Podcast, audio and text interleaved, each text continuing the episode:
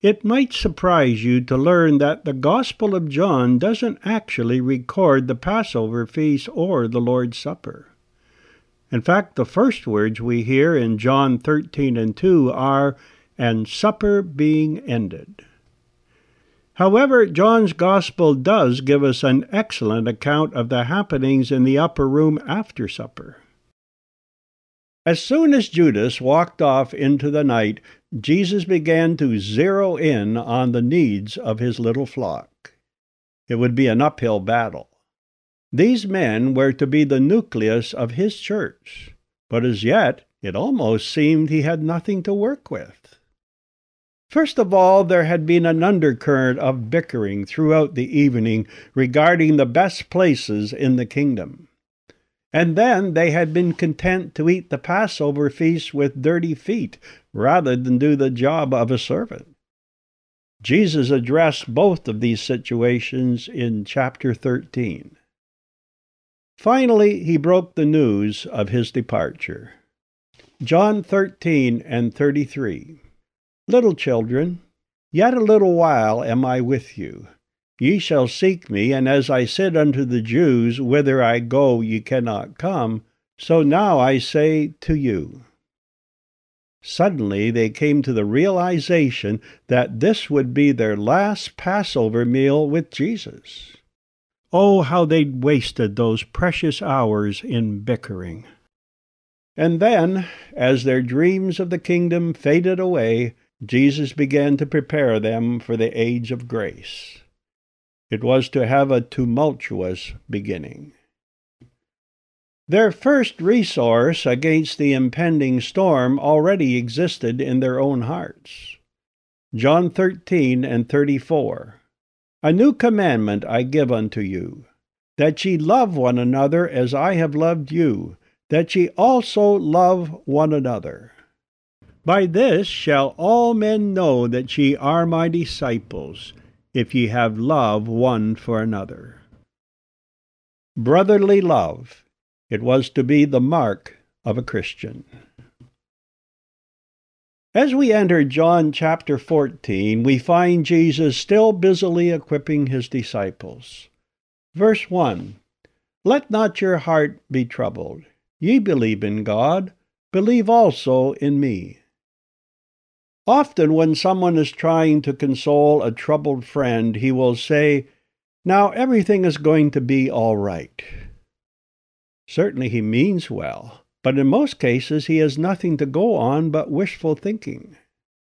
However, when Jesus said, Let not your heart be troubled, he had a rock solid basis to back up his statement. Ye believe in God, believe also in me. In this particular verse, the word believe is used more in the sense of trust. Trust God and trust me. Certainly, belief is a wonderful thing. However, sometimes it can be nothing more than a cold technical belief in a particular fact. On the other hand, trust is always warm and loving. Jesus knew his disciples were about to enter the three darkest days of their lives. Every prop, every anchor, and every landmark would be swept away. That's when he said, Let not your heart be troubled. Ye believe in God, believe also in me. There's a line in an old hymn that goes like this Earth has no sorrow that heaven cannot heal. It was time to talk to them about heaven.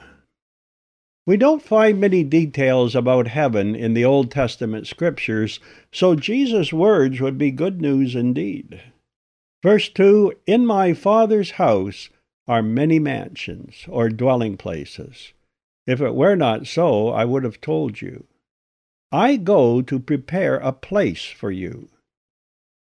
Jesus' stepfather had been a carpenter, and no doubt he had learned the trade. But I don't think Jesus is up in heaven building houses for us. No, heaven is not under construction. It had always been perfect, and it has always been complete. So, what did Jesus mean when he said, I go to prepare a place for you. Well, he meant just exactly what he said. The mansions didn't need to be prepared, but our place in heaven did. Before Jesus went to the cross, there was no place in heaven for us. In fact, we were enemies of God. And if there was ever going to be a place in heaven for us, Jesus needed to prepare one. Let me give you an example from real life. My wife Eleanor and I used to reserve a bed and breakfast near Buckhorn so she could take art lessons at Gallery on the Lake. It was a beautiful home, finished in pine, but it didn't belong to us. If we wanted to stay there, we needed to make a reservation.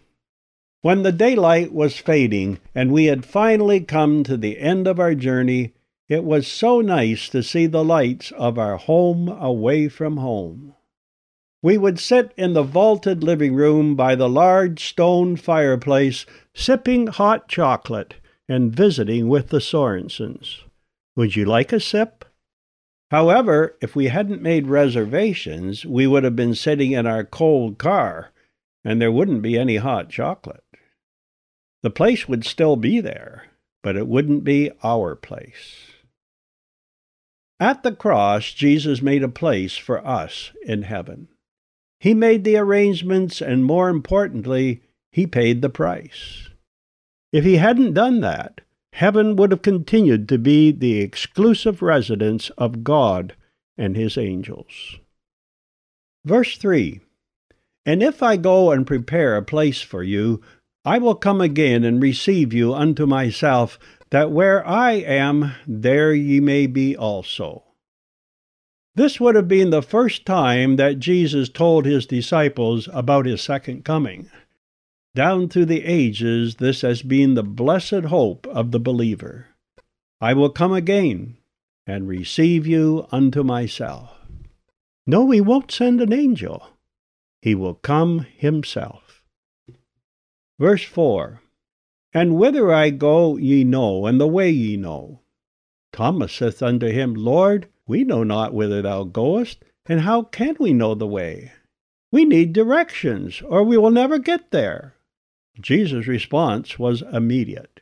Verse 6 I am the way, the truth, and the life. No man cometh unto the Father but by me. Have you ever been completely lost in a big city? You ask for directions, but you can't get them through your head. I always hate to hear the words tacked on to a long set of directions, you can't miss it. I always do.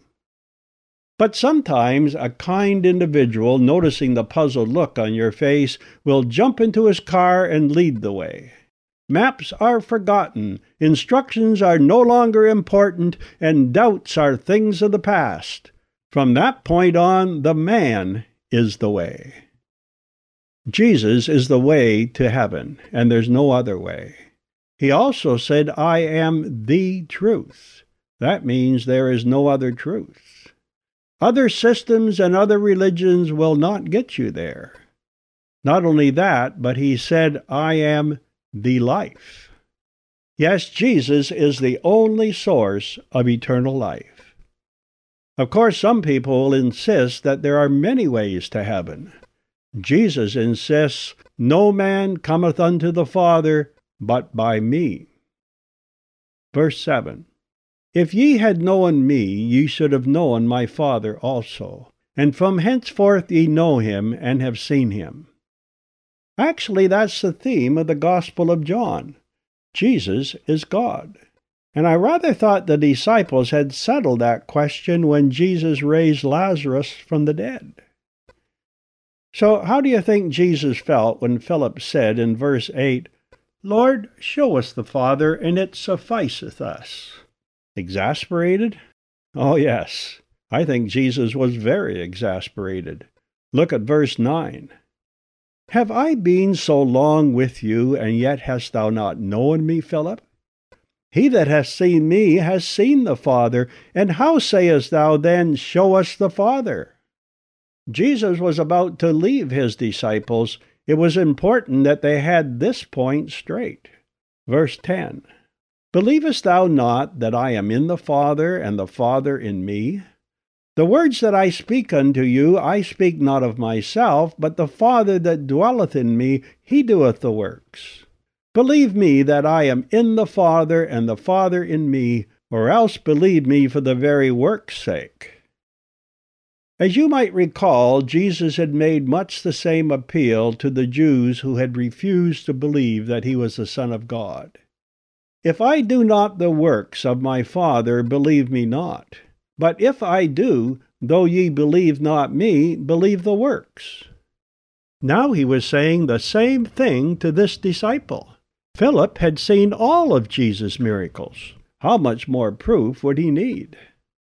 I think Philip got the point. And it's nice to know that Thomas finally got the point.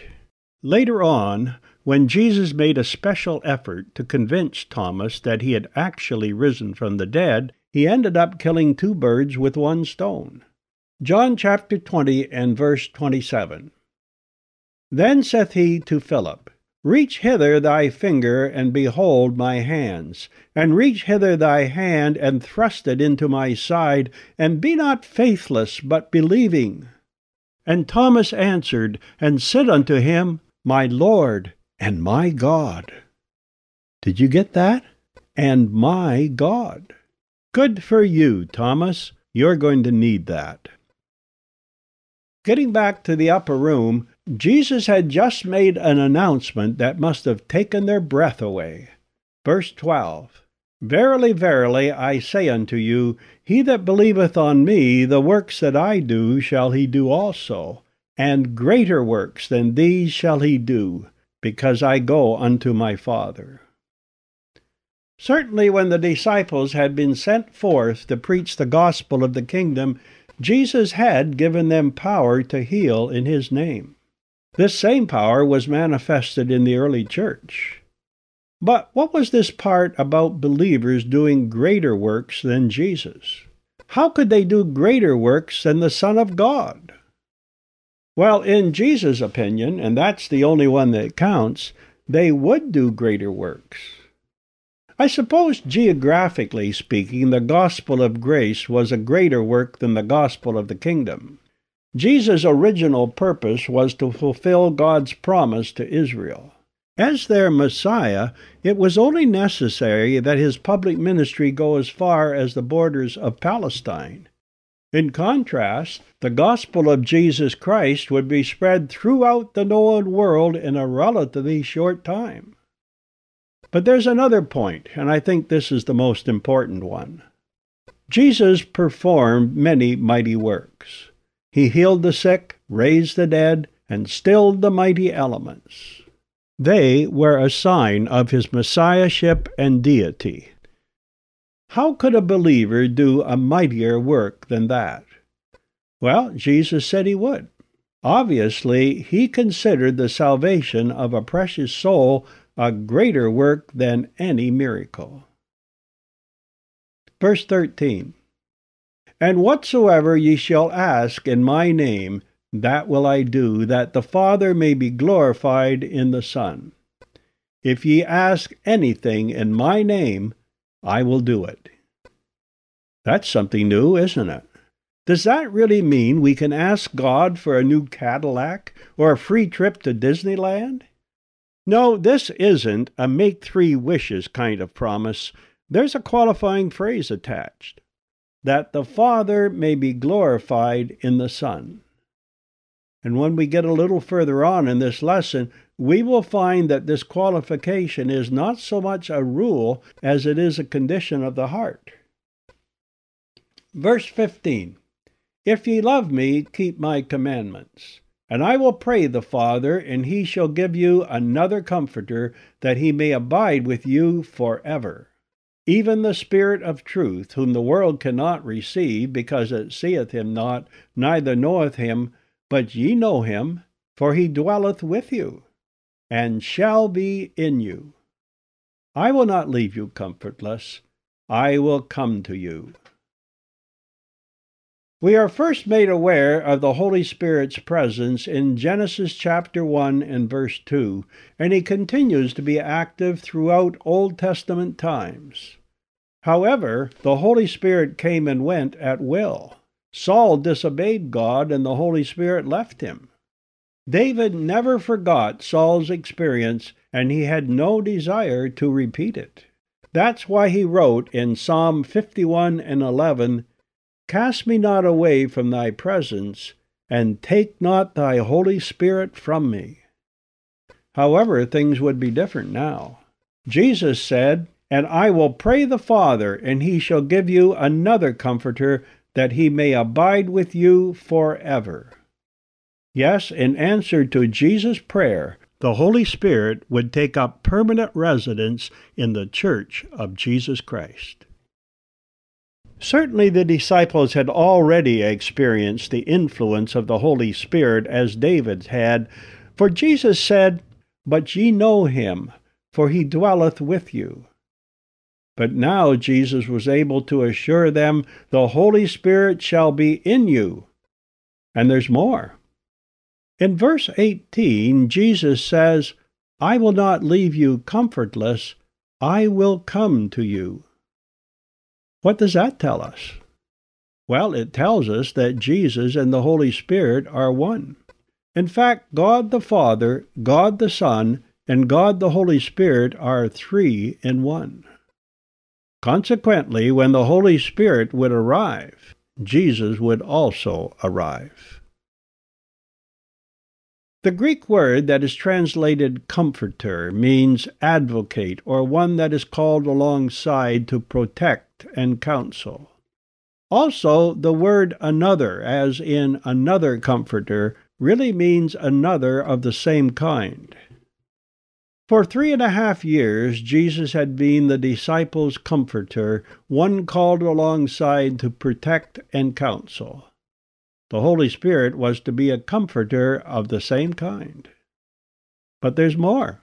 Verse 18 also says, I will not leave you comfortless. I will come to you. The word that is translated comfortless here is the same word that we derive our English word orphan from. I'm sure the disciples felt like orphans when Jesus told them he was leaving. But then he said, I will not leave you as orphans. I will come to you. Verse 19 Yet a little while, and the world seeth me no more, but ye see me. Because I live, ye shall live also. At that day ye shall know that I am in the Father, and ye in me, and I in you. Jesus and his heavenly Father have always been inseparable. Now the believer was to be included in this fellowship. I in my Father, and ye in me, and I in you. Someone has likened this relationship to the rings of a tree with the believer in the middle. Consequently, nothing can touch the believer's life that doesn't touch the Father and the Son first. But there's another aspect to this mystical union, and that's what I referred to a few moments ago. Remember what we discovered about Jesus' words in verse 14 If ye shall ask anything in my name, I will do it. This wasn't a blank check to satisfy our earthly desires. No, our requests must fit into the criteria that the Father may be glorified in the Son. And if you think about it, any earthly father would be foolish to automatically grant his children's request with no thought as to their welfare or the welfare of the family. So God made the stipulation that the Father may be glorified in the Son. However, when we consider the believer's new relationship in the Father and in the Son, this requirement becomes more than a mere rule. Not only is the believer protected as he resides in the Father and the Son, but his very desires are molded into theirs. Yes, their wishes will become his desires. And as Paul said, Christ's life will become our life. I am crucified with Christ. Nevertheless, I live. Yet not I, But Christ liveth in me, and the life which I now live in the flesh I live by the faith of the Son of God, who loved me and gave himself for me. Galatians 2 and 20. Verse 21 He that hath my commandments and keepeth them, he it is that loveth me.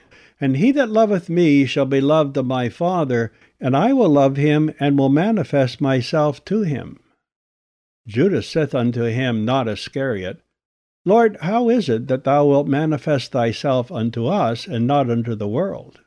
Jesus answered and said unto him, If a man love me, he will keep my words, and my Father will love him, and we will come unto him, and make our abode with him.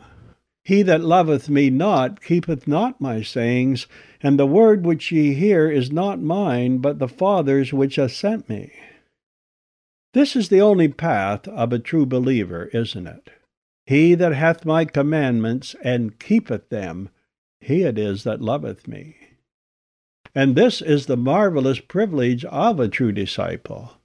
He that loveth me shall be loved of my Father, and I will love him and will manifest myself to him. And that's only the beginning. And we will come unto him and make our abode with him. Is it worth it?